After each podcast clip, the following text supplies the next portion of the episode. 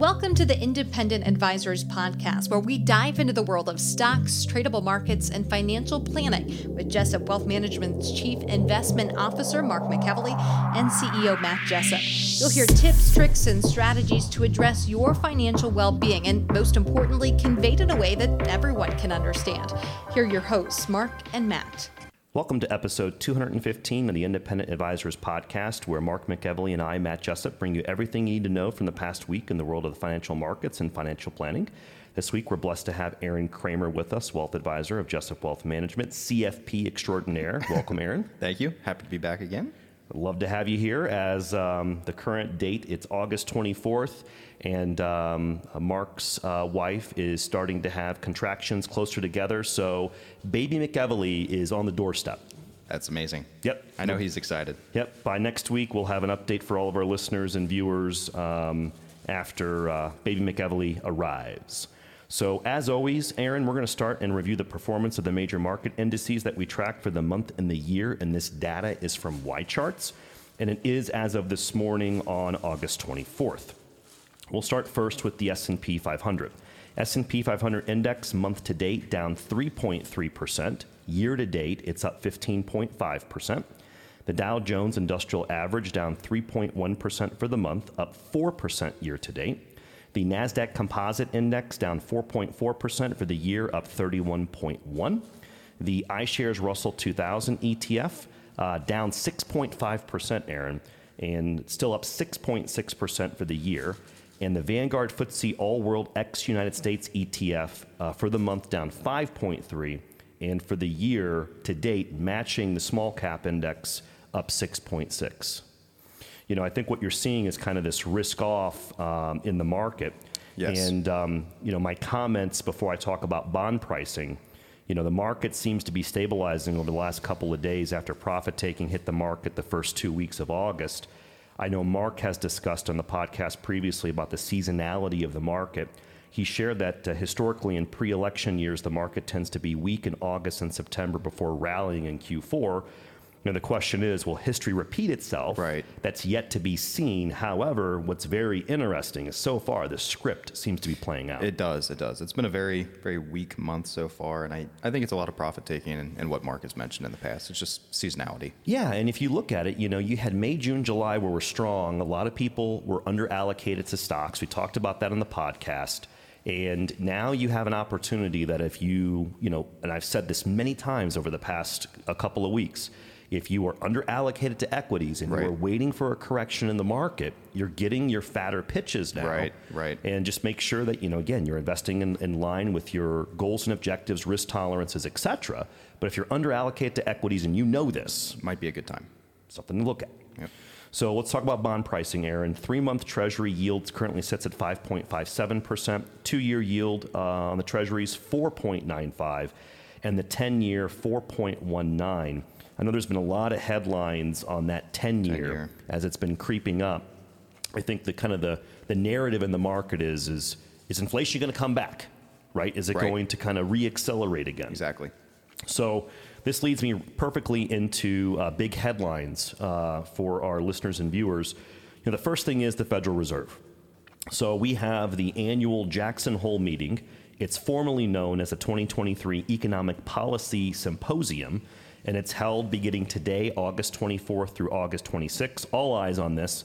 Narrative in the market is changing from when will rates peak to how long will they stay here before they start to cut. Yeah, I think that's the big the big question for a lot of people is when are they going to start to pull back on rates? And you're and seeing that narrative change too, aren't you? Absolutely. So I, it's gone from there's a chance there's more rate hikes by the end of the year to when are they going to cut? Yeah. So that's, and I, I think that's the most likely scenario is they pause for the rest of the year and maybe we have rate cuts maybe mid next year would be possible. Perfect you saying that. I have a piece, I believe it's from Goldman Sachs, okay. that has their forecast for when the first rate cut will come. Okay. So we'll be Good. talking about that. Good. Okay. Next uh, kind of big headlines, earnings season's pretty much over. We'll start the banter on the topic again in mid-October, which will be here before we know it. Yes, it will. I want to reiterate this because this is where you get the real news ahead of time. I've mentioned this before on the podcast. We're going to be watching the American consumer very closely in Q four because student loan repayments are going to be starting up this fall. Yes, they are. Right? And that could eat up upwards of someone's ten percent of their income. Oh, absolutely. So that's something that if we think about earnings season coming up, think of the banks. The banks mm-hmm. tend to report early in the earnings season. Think of the big boys like J P Morgan. They tend to make comments on their consumers. Right. Right? And then we get to later in October, we're going to hear from a lot of the big retailers. Target, Walmart, Costco. I want to make sure the American consumer is holding up going into the holiday spending season. Yeah, and I think Q four and Q one of next year might be a big tell on how strong is the consumer really with these um, these student loan payments coming back. Exactly. Exactly. And so the last little piece I have, and I think you're going to find this interesting because I did. Okay, this kind of surprised me. Okay, the Atlanta Fed G P, um, G D P Now forecast for growth in the current quarter we're in, which is continually revised based upon incoming data, it jumped to positive five point eight percent annualized wow. as of Wednesday, so yesterday, well above the official second quarter growth rate of two point four percent. While most expect the actual growth rate in the third quarter to come in substantially lower, the Atlanta Fed's Blue Chip survey of economists indicated that most are also steadily revising higher their growth forecast. Wow.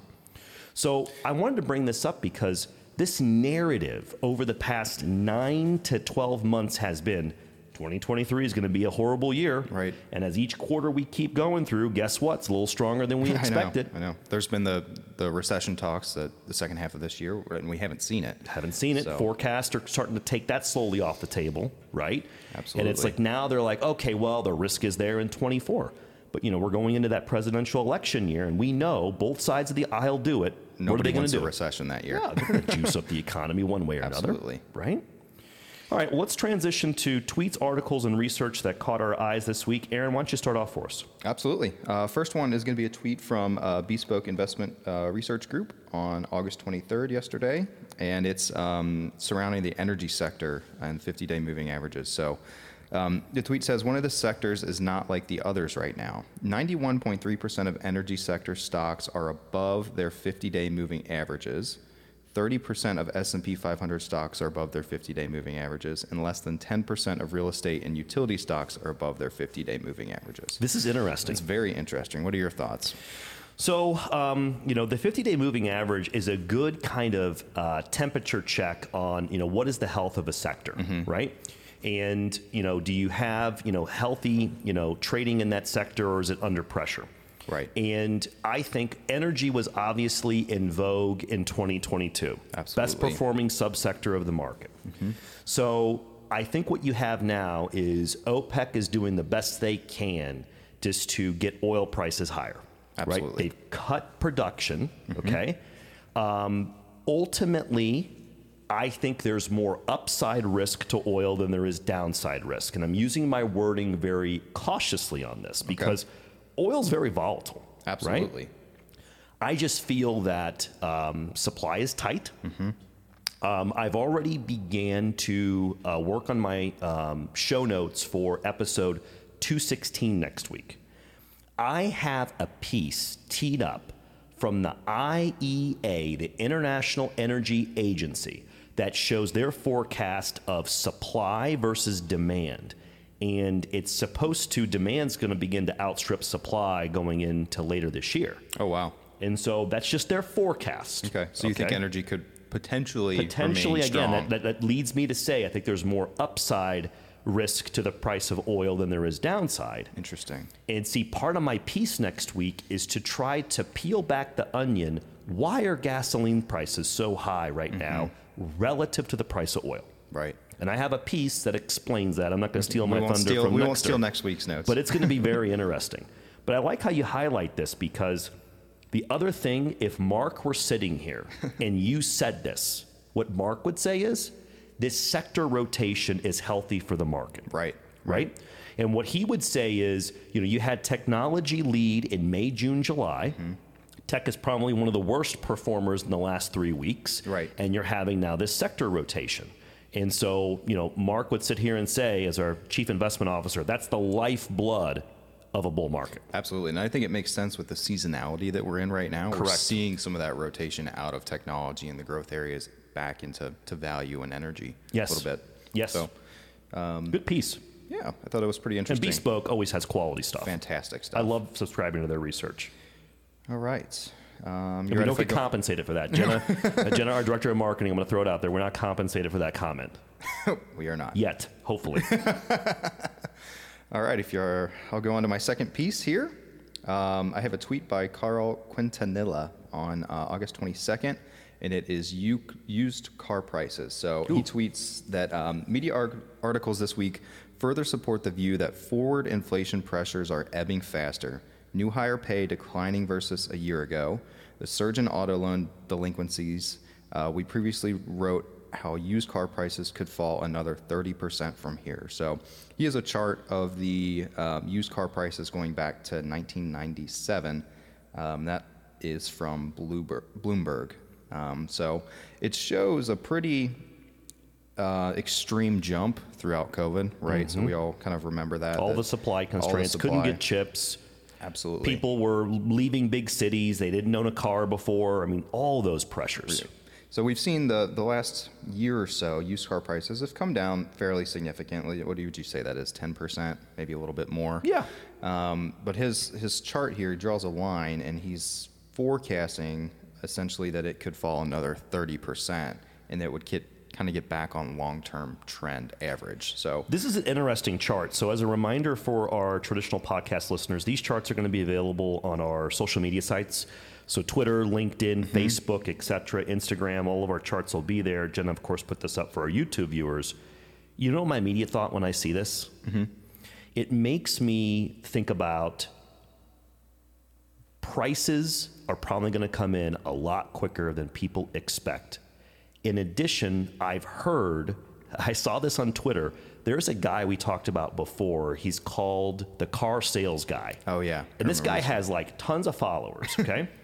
He's saying that in his network, repos are up through the roof. I believe it. Repos are just through the roof.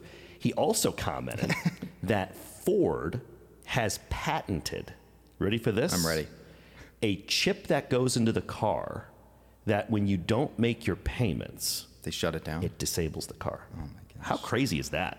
Doesn't surprise me. That's pretty technology that's working. Nuts. That's nuts. But um, you know, ultimately, this is good for inflation. Absolutely. Okay. Absolutely. Now, if you're a used car dealer and you got a bunch of inventory in the lot, this I is would not be good. Not not so good. The other observation I have is this: I have traveled uh, some this summer. Mm-hmm. Every time I've rented a car, the rental car lot is virtually empty. That's yes. And yesterday I would did a day trip to Missouri. So I land in Saint Louis, mm-hmm. go to the rental car, and the guy has to get on the radio and say, "What cars just came back?" And he sits there and says the cars, and he looks at me and goes, "You get an upgrade." Because that's, they all didn't they have. That's all they had. And so that just says the rental car agencies, they're lean on inventory right. as right. well. It shows you they're not adding new they're inventory. Not. They're, they're not buying cars. Yeah, they're trying to get by what rates. They got. Exactly. Right? Well, I think this is good for inflation. I do, too. Because at the end, it says hashtag C P I. Yes, it does. Right? That's a good one. Um, I got one more for you. Okay. So um, tweet from um, Jason uh, Gopfert. I probably butchered that pronunciation, and it was on August twenty-first. You know I'm the last person to help you. Yeah, I know. I okay. wasn't even going to ask you. Don't ask me. I, the reason I saw yeah, this I love is, you, but is I'm not going to help you this. Ryan Dietrich uh, reposted this, so that's, that's how I found this. Um, always love his stuff. On um, August twenty-first, it's the ten-year making a ten-year breakout. And the tweet says, I don't know, a ten-year breakout and the ten-year yield doesn't seem like the most bearish thing. So you are highlighting the ten-year. I am. Love it. It is the, it is the talk of the, of the treasury market right now. It is. It's the talk of the town right now. Um, so you were, you were right with your headlines. I didn't know you had this. Uh, the S and P was higher six months later every time the ten-year broke out of a ten-year base. Say it again. The S and P was higher six months later every time, one hundred percent of the time, six months later after the ten-year had an all-time or a ten-year high. I'm going to cheat here. The the data set on this is quite extensive. It goes back to nineteen sixty-two. It, yes. Um, and he says it, it didn't work out well from eighteen seventy to nineteen twenty. Um, I'm not going to read the rest of that, but it's kind of a funny tweet there. um So I, I think this is extremely interesting because typically you think the ten-year going up, it's a risk off, right? Yeah. Well, I mean, I remember specifically very, very earlier in the year, beginning, I'm sorry, the end of twenty twenty-two, when that ten-year was getting close to four, everyone was losing their minds. Right, right. But it breaking out after ten years, one hundred percent of the time, six months later, the S and P five hundred was positive. I think that's extremely interesting. That's extremely interesting. I mean, I have to put on my compliance hat, you know, uh, past performance is not indicative of future results. Absolutely. However, Absolutely. It could times it could be a guideline, mm-hmm. something to keep an eye on, right? Doesn't necessarily mean the market's going to be higher six months from now, but the data set's compelling to me. It is very, it's very interesting. I didn't expect this. Why not?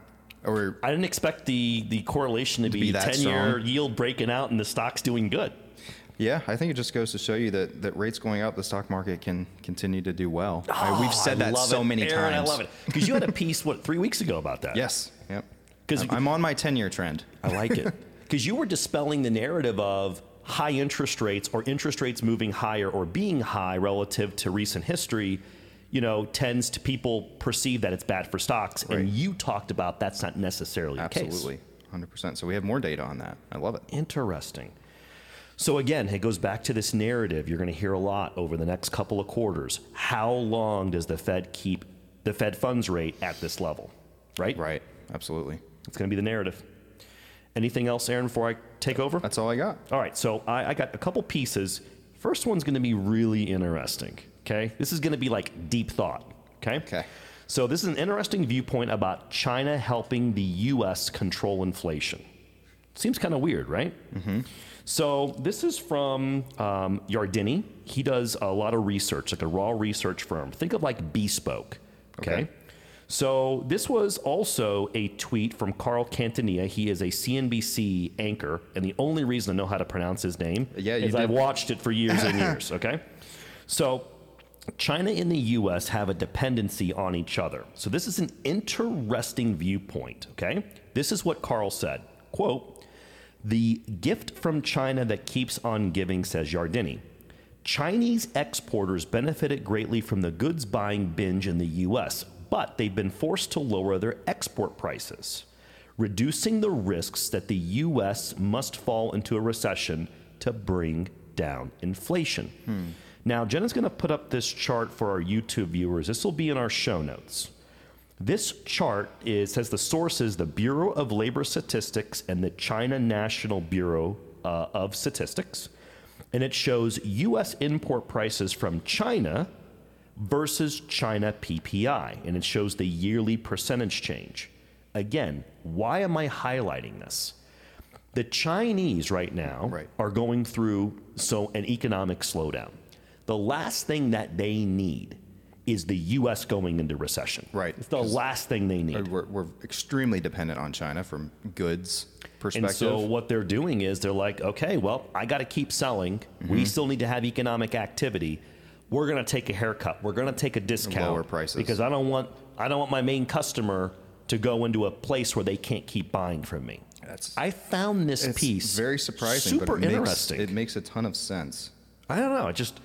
Kind of, it kind of took me back when I kind of saw this piece. It's surprising, but I, uh, I think it's fascinating. Smart Absolutely. on their part. It's very smart.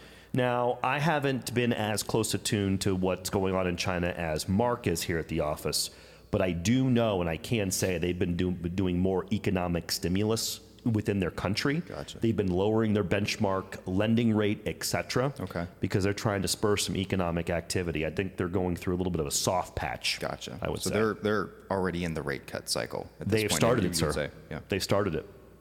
All right. You talked about interest rates. Okay. So this is a piece from Goldman Sachs regarding interest rates, A C. This is what it says, and this is um, a piece from Goldman. Quote, "Our baseline forecast calls for the F O M C, Um, that is the uh, Federal Reserve, to start cutting the Fed funds rate in the second quarter of twenty twenty-four. We are penciling in a twenty-five um, basis point cut, that's one-fourth of one percent, mm-hmm. cut per quarter, but it could come more quickly." Okay. It could so cut that more would quickly. Put, theoretically, that would put rates around four, four and a half by the end of next year? Yes. Okay. Exactly. So, and he, he continues and says, if it is more confident that the inflation problem is unlikely to return. So I've mentioned this on the podcast before. I'm going to do it again. A site I really like going to, and any of our listeners and viewers can do this, Google Trueflation, T R U F L A T I O N, Trueflation. It's a great site. Great site. So what people don't understand is the C P I is a survey. They're not taking real-time data. Like, can we get in the year twenty twenty-three, please, Fed? Uh, They no, they won't. This is the way we've always done it, and if we change it, people are going to think we're manipulating the numbers. Right, right, right. That's the narrative. So they have stale survey data. They do, and the real-time inflation data showing mid twos, and the government's numbers three point two. Right, right. So I thought this piece from Goldman was interesting because they're one of the first I'm seeing sticking their neck out there and actually putting a quarter with it. Yeah, that's why I wanted that's to impressive. highlight it. I mean, it's. I think it's. I tend to agree. I don't know. We shall see. see I what, thought it was you know, interesting. It's very interesting. So this is going to be a nice little roundtable between you and me, my All last right. piece. I love stuff like this. All right, I here we go. A little just, bit. just hunker down for this. The magazine cover. Is it a market tell? So this piece is from a magazine called Money Week. And on the front cover, it actually boasts that it is Britain's best-selling financial magazine. Okay? So this is a post from J C Peretz, one of the friends of our podcast from All-Star Charts. He posted this on August thirteenth, Aaron. This is what it says. Quote, child robot is racing across the floor of the N Y S E, riding a bull while throwing sheets of paper with tablets and graphs at adults wearing suits with ridiculous smiles on their faces. Things you see near bottoms or things you see near tops. Oh. And the cover says, run with the bull. Is your portfolio poised to profit? Page twenty. Wow. I'll let you start on this. I mean, historically or theoretically, when I see stuff like this, it would signal the exact opposite to me. Um, in this scenario, I... tend to think the market could do higher as long as corporate profits are strong. Yep.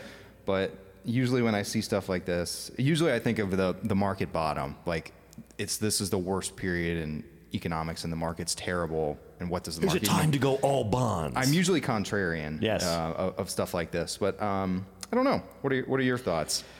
The the thing that it, it gets me is if we were in, if I thought we were kind of near kind of a market top, I could play into this, but right. I don't when I look out a couple That's, years, kind of big picture. Yeah. What this kind of says to me is this is screaming to those people that are either A, still out of the market from twenty twenty-two, mm-hmm. or B, severely or minorly underallocated to, to equities. equities. Yeah. And it makes me think of about a month ago, maybe two months ago at this point, I highlighted some research from uh, Bank of America. They do their fund manager survey. And it shows um, uh, professional, active portfolio managers and their biasy towards stocks or bonds. Right, because most of them are severely underweight, underweight equities they at this time. They are. And let's take a step back and talk about why. So you go through twenty twenty-two, their shareholders, the mutual fund holders of their funds, right. saw way too much downside volatility. So what's one way that they keep investors on the boat? They lower their risk footprint, right. less volatility in the fund. Now, that works great when the market's not doing well. Mm-hmm. But what happens to you when May, June, July comes around this year and the market runs and your mutual fund's underperforming? They got to start buying more equities. Right. But this isn't like they can turn on a dime. No, you it know, takes weeks and weeks and weeks. Billions. It takes weeks for them to turn the ship. Right. Right? So... to me, this is screaming out to the people that are underallocated to equities. That's what it says to me. Yeah. I, However, the, the cover is a little it, funny. It's a bit goofy. It's a bit it's goofy. A bit goofy. Now, I guess the other thing that screams to me is this um, this market focus on A I. Yes, absolutely. And you know, you've seen this fixation with how is A I going to change the landscape over the next five to ten years. Everything from employment, productivity, corporate profits you were alluding to. Right. And I think it's going to be really interesting. Um, obviously, that's why, in my opinion, tech is one of those better performers year to date. Absolutely. Because you now have a lot of optimism behind this topic. Yes, absolutely. And I, it's interesting. You see that you see that trend this year for sure. You do. With A I. Um, I don't know. It's a it's a good one. I like that. The I always like the magazine covers. They're always interesting. So anytime I'm leaving, we have a local grocery store here in Dayton. Uh, I absolutely love. And as I'm walking out, I always kind of catch what the cover of Barron's is on the weekend, right? And it always is like, okay, well, it's the top of that. Yep. Every time they have the That's cover. Funny. That's funny. Um, before we um, disconnect from uh, episode two fifteen, Aaron, anything you want to leave our listeners and viewers with this week? Only thing I'd say is that with the seasonality going on and the market being a little weak to start this month, um, I would just say it's not a time to make major changes. It's a time to hold steady, stay at your risk tolerance, and we'll get through it. Love that advice. So we'll be back next week for episode two sixteen. We'll give you guys an update on the McEvilly family. I have a feeling uh, baby McEvilly will be here in the next twenty-four hours, which we're all excited about. And... Um, That's all I have. So uh, myself, Aaron, Jenna, we appreciate you listening to episode two fifteen of the Independent Advisors Podcast. We hope the rest of the week goes well for you, and we'll see you next week uh, for episode two sixteen on Thursday. Thank you for listening to the Independent Advisors Podcast. If you're interested in hearing more, hit the subscribe button so you can be notified every time a new episode gets released. Feel free to share with friends, family, and follow us on Twitter at Jessup Wealth, Facebook, and LinkedIn. Mark and Matt will continue to share beneficial information on these social media sites. Also, check out the podcast tab on their website. That's w w w dot jessup wealth management dot com.